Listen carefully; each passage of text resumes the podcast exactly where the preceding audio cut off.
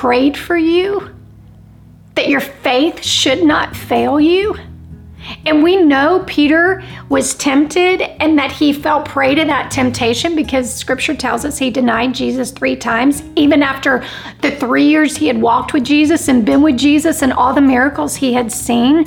That was telling us how weak his flesh was. So Jesus says this I know your flesh is weak, and I know that Satan is perpetually looking to devour you. So I want you to pray that you will not be led into temptation and that you will will be delivered from evil. Pray that.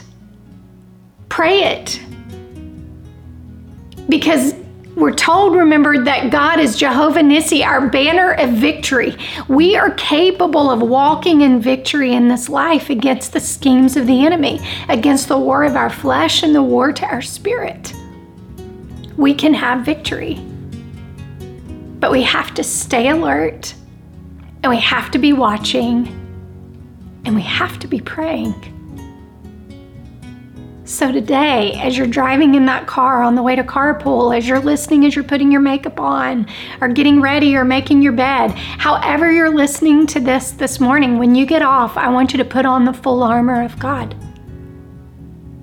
I want you to put on the helmet of salvation, the breastplate of righteousness, the belt of truth, the shoes of peace. I want you to take up the shield of faith and the sword of the Spirit.